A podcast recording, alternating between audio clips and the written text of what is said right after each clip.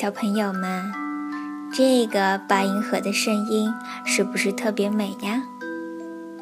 这个呀，要感谢叶子姐姐的热情推荐啦。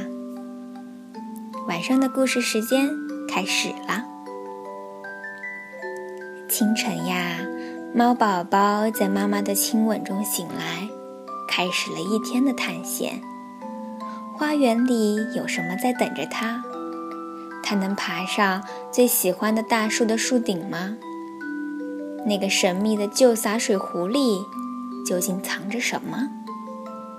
星星升起，宝宝在妈妈的吻中睡去。明天，宝宝将在妈妈的吻中踏上一段全新的旅程。妈妈的吻。妈妈的吻将我从梦中唤醒，每天如此，从不改变。刚才我做了一个温暖又美好的梦，现在我要去尽情玩耍啦。我沿着花园的小路蹦蹦跳跳，前方有什么在等着我？哦，看呐！一只大大的蚱蜢忽然跳了出来。我喜欢爬上我最爱的那棵树，我想要爬到高高的树顶。天哪，这里可真高！我想，最好还是只爬到这里就停下吧。瞧，我发现了一个很棒的地方。我可以悄悄地钻进去躲起来。啊，怎么回事？这个旧洒水壶里竟然有水！休息一下吧，妈妈温柔地对我说。于是我们在灿烂的阳光中伸了伸懒腰。我把上午的冒险经历讲给他听。